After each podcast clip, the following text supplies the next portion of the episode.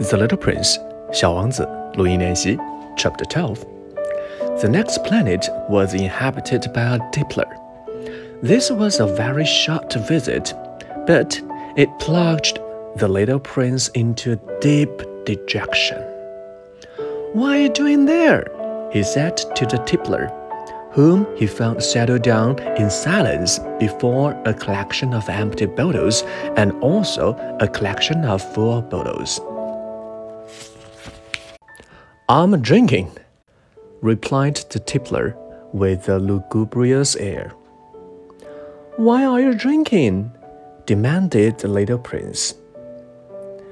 So that I may forget, replied the tippler. Forget what? inquiring the little prince, whom already was sorry for him. Forget that I'm ashamed, the tippler confessed, hanging his head. Ashamed of what? insisted the little prince, whom wanted to help him. Ashamed of drinking.